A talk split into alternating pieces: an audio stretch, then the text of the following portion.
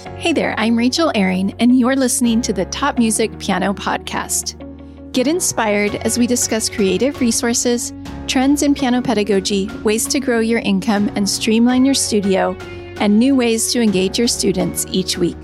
If you are a teacher who wants to go beyond the method books to create an innovative studio that fosters lifelong music makers, you've come to the right place.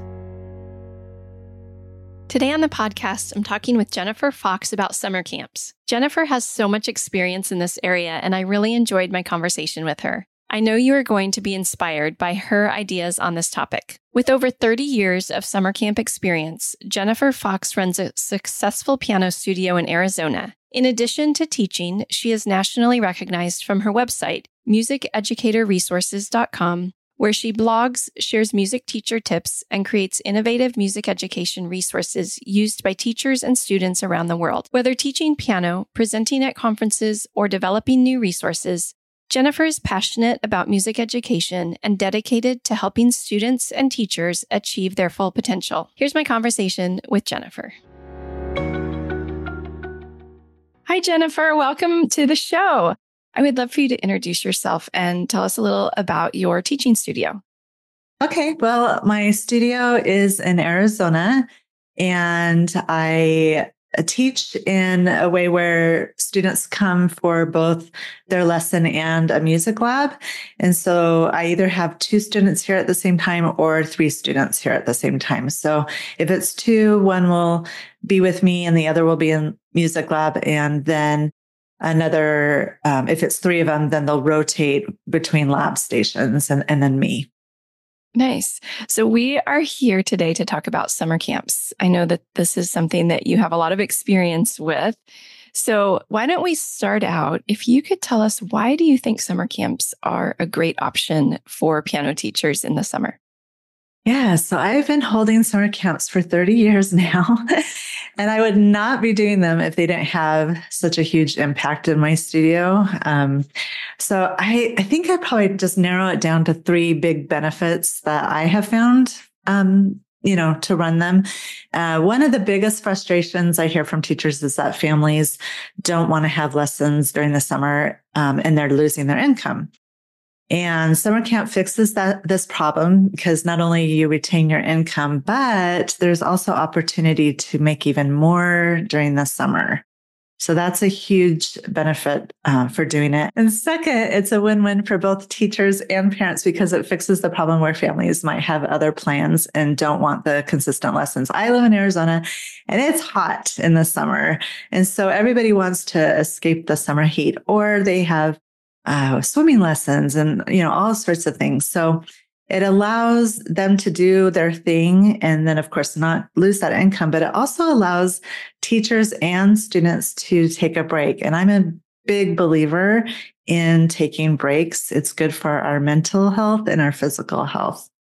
And then um, I would say our last benefit would be one of my favorite things is just the friendships that it creates with them. It it builds community within the studio. I've I've literally watched friendships get tight and grow um, because of the summer camps and the different group experiences that we do. So it's a lot of fun to see that. Yeah, community building is so big in the summer at those camps, huh? Can you tell us a little about the format that you use for your camps as far as how long they are, how many hours a day, all of those things? Yeah. So this has changed over the years. when I first started camps, I did them five days a week, two hours each day. And then I went to do eight hour camps and I would divide that within two to three days. And then sometimes I might have them choose two uh, two four hour camps. And at, when I reduced them to four hours, I typically called them workshops instead of camps. But it was the same idea. They were just shorter and then they can choose. Um, but over the years, I, I just find the older I get, the more I want to simplify. So now I just do those four hour camps. And there have been times where I just do one option. And there have been times where I do several options and they could choose which one. The bonus of having several options is it's opportunity to make more income because if you have your camp includes so many options and then but they want to do them all um, you know, they would pay extra. So these days, how I do it now is I actually give an option of doing a summer camp session or a summer practice packet, which is a set of video lessons. And, um, or for an extra cost, they can do both options. And I do have a handful that do both options, which is nice because that's just extra income for me. So let's talk about how the summer now, I know you said you've done different things. So now, maybe even looking ahead to this summer, how does it look for you and how does it look for a student as far as the time that you're putting in and the time that they're putting in in relation to the camps like how many weeks are you teaching camps? And then how many weeks are your students coming to camps? Yeah that's a great question. So now it's just for them it's just a four hour camp period. Um, so that could be one day or it could be two days just depending on the session they sign up for. Uh, and then uh, uh and then the practice packet is a four hour video lesson packet type thing. So it's it's actually really short. but for me, I have several. I might have several weeks that I'm doing it. You know, two to three weeks, depending on the sessions I offer. Okay, and for the practice packets, are you doing individual videos for each student, or is it a packet that everybody does the same? Yeah, that's a great question. So the practice practice are based on levels. So then I'll see, I'll do uh, videos that are a certain level, and then whatever students are in that level, they'll receive those. Okay. So you're not doing necessarily one for every student, which cuts down on your work, but they're getting the one that's appropriate for their level. Yeah. Yeah. So let's talk about the big question How do you price your summer camps? Yeah. So in the past, an eight hour camp uh, would include two months tuition. For a few years now, I started including my summer camps in my yearly tuition. So when students sign up for lessons, it's already included uh, in their monthly payments. So by the time May ro- rolls around, their camp is actually already paid for and they don't have a payment at all um, come summer. So you roll it into like a 10 month um, tuition and so they they're not paying in the summer but they've already paid for the summer camps. Am i understanding that? Yes yes. And i also do a christmas camp in december and so it includes that as well. So yeah it's like an all inclusive you know everything that's great i like that idea christmas camp because i know a lot of parents even if you've split up the yearly tuition over the months they feel like they're getting gypped in december because they get a few weeks off yeah, yeah. It works nice. And they love the students really love it. Yeah. Oh, I bet. There's so yeah. many fun things you could do with that too. Yeah. Yeah. So when you're planning your camps, one of the things that I've thought about is I bet there's a lot of hidden costs that I wouldn't think about until I was planning. And then all of a sudden I'd be like, oh, I want to have snacks. I want to have prizes. I want to have all these other things.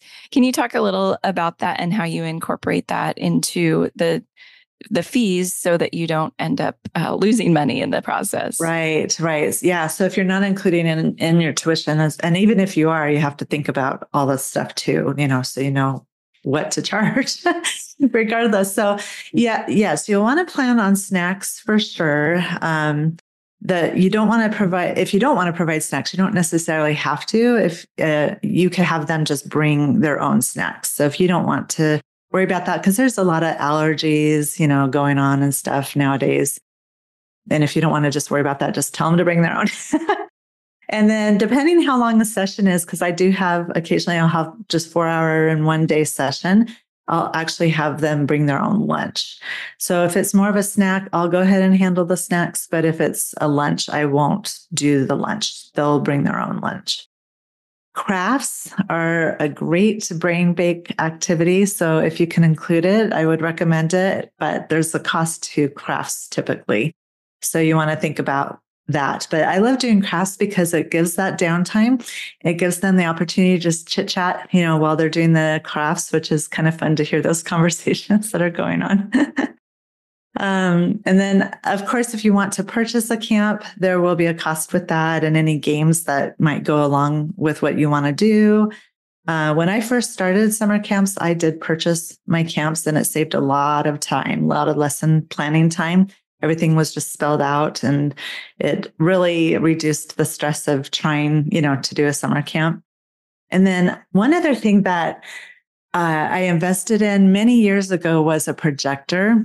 And I use it all the times in camps. Um, not something you typically think about, but I use it to project games and all sorts of things. I'm curious, do you do you do your camps outside or indoors? Because I'm sure space could also be an issue for teachers. Yeah, I do both, uh, depending on the camp. And I'm in Arizona, so we have to. it gets hot, so it gets a little tricky. So if I do have outdoor activities, it, they have to be, you know, timely. You know, I have to keep that in mind when I schedule the sessions, when it's going to be, and when we're to, we have to do it at the beginning of the camp because it'll get too hot later and all those kind of things you, you know, you don't think about.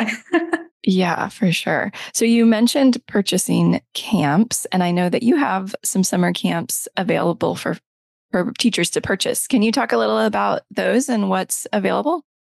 Yeah. Um, so I would say my Let's Go to the Movies is definitely a popular one uh, with both my studio and with other teachers. In that one, uh, students learned about silent films and became actors in their own silent films. So they they created their own silent film. They came up with a story and everything. And then they had a chance to play along with their silent films and other silent films. And then I had an opportunity where they were played more of a producer role where they would choose music that would go along well with a particular silent film. And, and we would have different, um, kind of watch different, um, you know, possibilities and see, okay, that doesn't really go with that kind of thing, you know.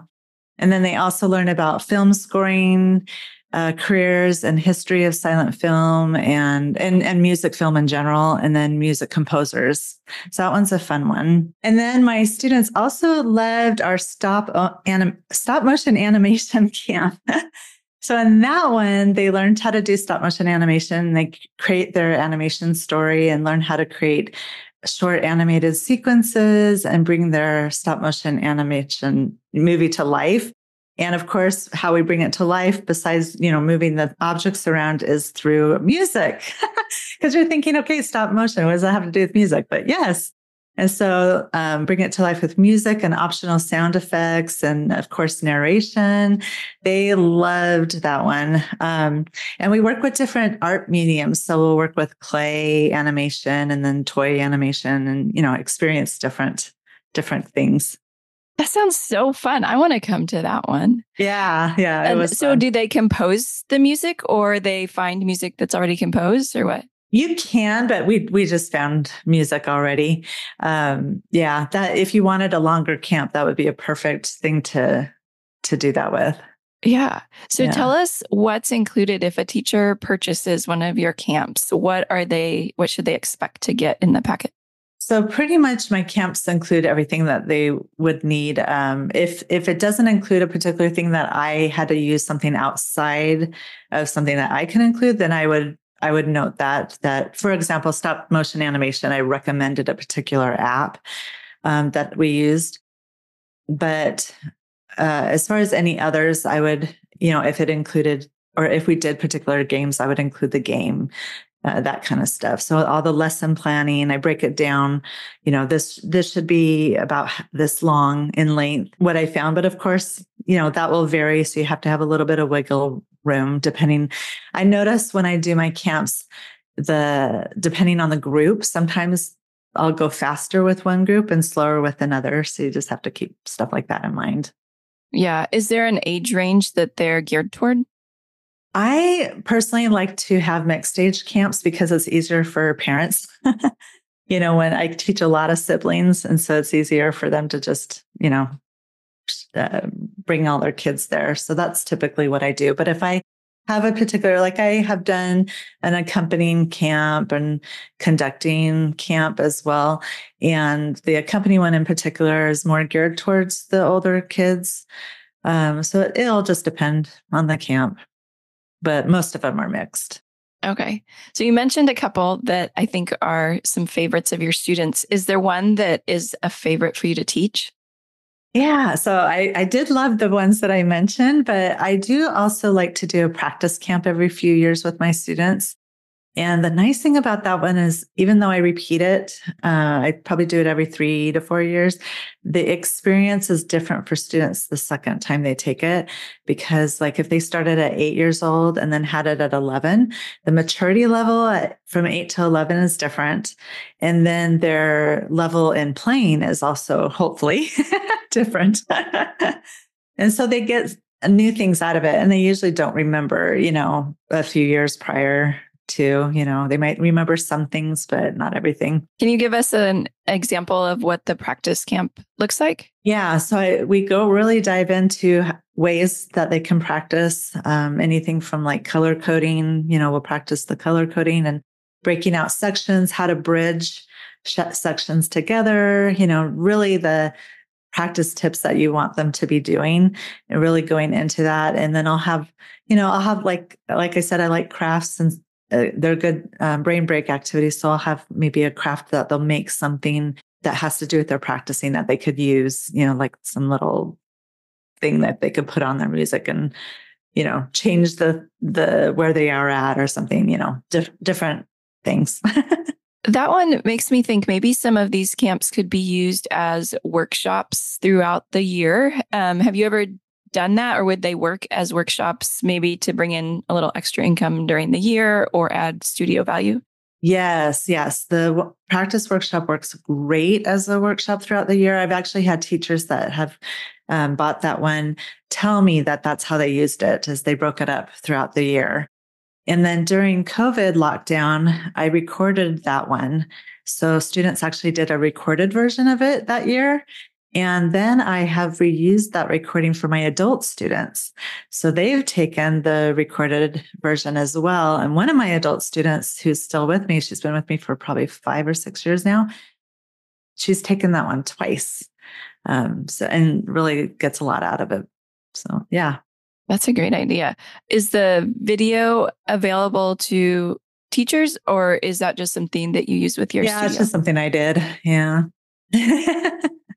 Do you have tips on communicating with parents and families about how summer's going to be different? I know that there are some parents who they want their kids in lessons year round and they want their kids practicing year round. How do you communicate the value of this to families?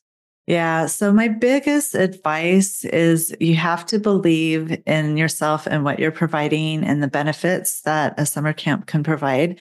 Because if you aren't confident with what you have to offer and your plan, they're going to sense that.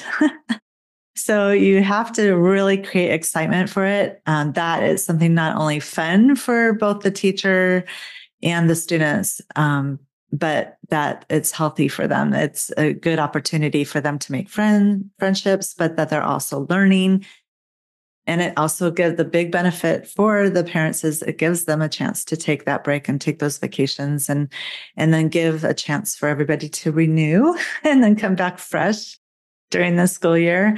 I know the argument with uh, teachers sometimes I, I'll hear is you know that they don't want to take that longer break during the summers because students will forget everything that they learn and come back but i've been doing this long enough where i have not seen that to be the case um because if it was the case i you know you wouldn't be doing it. I wouldn't be doing it.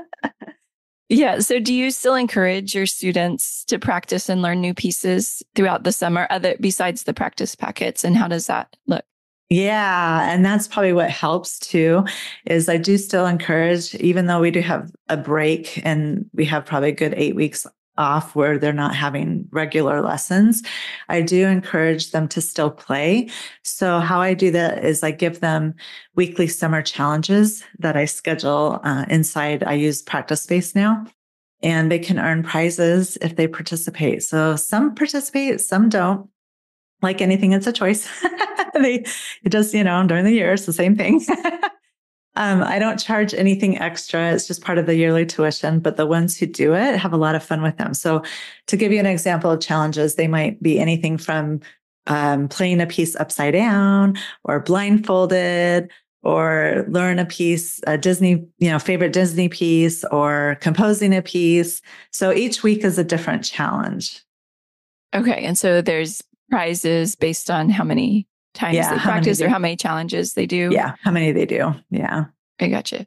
Yeah. So it keeps them engaged and playing in addition to the summer yeah, camps. But it's a fun, a fun way. You know, it's not where it doesn't feel like they're practicing. They're doing something fun with it. Yeah. That's a really, really good suggestion. Have you had families be resistant to the summer camp model where they're not having traditional lessons? So I never made my camps optional, uh, even when I did not when I did them separately as far as tuition went, they were required. So if they were going to continue in the fall, um, they needed to take, you know, the camp or they had to pay their spot. And I did have some over the years that would actually pay to hold their spot. so it does happen. yeah. So now uh, I do offer that video lesson packet. So if they don't want to do the camp, then they have that. And so, yeah, I, I really don't have the complaints. It's what I, this is your choices. And, you know, is- yeah. And I think rolling the summer tuition into the 10 month tuition probably helps with that too, because if they've so already too. paid for it. Yeah, exactly. It. Yeah. So there are a lot of options out there for summer. Um, you know, some teachers take the whole summer off, some just keep going, some offer group classes, or now you've presented this amazing option of summer camps. What advice would you give to teachers who might be feeling a little overwhelmed by all the different options? And how can they determine what's going to be the best for their studio and for them personally? Yeah, that's a great question. Uh, um, I would say keep first keep it simple. Whatever you decide, um, if you decide you want to go the summer camp routes, simplify by purchasing that camp. You know that takes a lot of the stress and overwhelm away. And then one other thing that I would also suggest, and then I'll go go back to that main question, but is figure out what you want your schedule to be during the summer. Don't don't focus so much on, ooh, what if they do want this or what if they don't want that? You know, figure out what you want first and then provide choices. So I do my research on the different i have students that go to a million different schools so i actually take time and go to all those school calendars and see when they get out um, i could ask my parents but you know trying to get response back from parents can take longer than if i just did it myself so i do it myself and then that will help me gauge on when i should even start something, you know. But I'll have to tell you, one of my most popular sessions is actually before school even gets out. Oh, really? Do you do yeah. it after school or what do you do? Yeah, yeah. So I'll have one session before school even gets out. And I have a lot of parents that will say, we just want to get it done and out of the way and, and then do our thing in the summer. So so don't be afraid of doing that too, as having a an option for that because it might surprise you. And I do have, when I do my options, I do say I have to have a minimum number of students that sign up for the option. So they need to choose more than one option because if I only have two students sign up for it's not a camp, you know, it's so I do make sure they know that too. Yeah, that's a good idea because sometimes there's a couple of weeks after your spring recital, but before school's out where you could um, have a little camp in the middle there. Mm-hmm. I like that. Yep. Yeah. Um, I liked what you said about figuring out what you want your summer to look like. I know I'm a people pleaser. And so if I start asking, I'll end up wanting to do what everybody else wants. Some people want, you know, lessons all summer. Some people want one week off. Some people want a different week off. And so I think that's a really good place to start is figure out what's best for you and your family and then go from there. And then present it to your families in a way like you were talking about that it's going to be beneficial to everyone. Did you have anything else to add about summer camps or the resources that you have available? Uh, well, you can find lots of blog posts, um, the camp lesson plans and activities already done for you and, and fun games on my website. So that's musiceducatorresources.com. Yeah. So tell teachers, so that's your website. Are there other places where teachers can go to connect with you and find more of your resources? Yeah. So you'll also see me on pretty much all the social media platforms. Mainly, I'm mainly on Facebook and Instagram. That's where you can find me the most. And I'm also on YouTube where I share music teacher tips for the independent music teacher. So, matter of fact, episode um, tip number 37 is on summer camps too. So if you want to look at that, you can. Great. So we'll put those links in the show notes. Jennifer, it was so fun to talk with you today. And thank you so much for sharing all your insights. I feel inspired about summer camps and planning for summer, and I'm sure all of our listeners will feel inspired as well. So thank you. Oh, good. Well, thank you. Thanks for having me.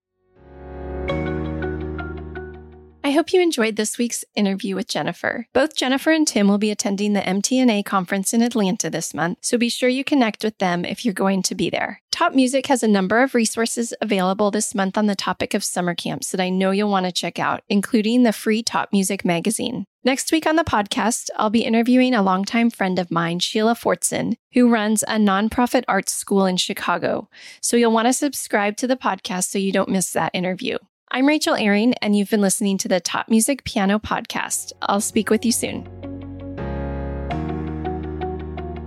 How do you keep up to date with all the latest trends and research into music education? How do you connect with other teachers around the world and make sure your teaching stays fresh and relevant for students of all ages and stages, both now and into the future? I created our Top Music Pro membership to be the one stop shop for music teaching resources, training, support, and community, and I'd love for you to come and join us inside. With over 40 comprehensive training courses, hundreds of teaching demonstrations and lesson plans, free monthly sheet music, discounts, and all the business and pedagogy support you could ever need, Top Music Pro is the community you've been looking for. If you're ready to level up your learning from the podcast and join thousands of other teachers in our global network, head over to topmusicpro.com today.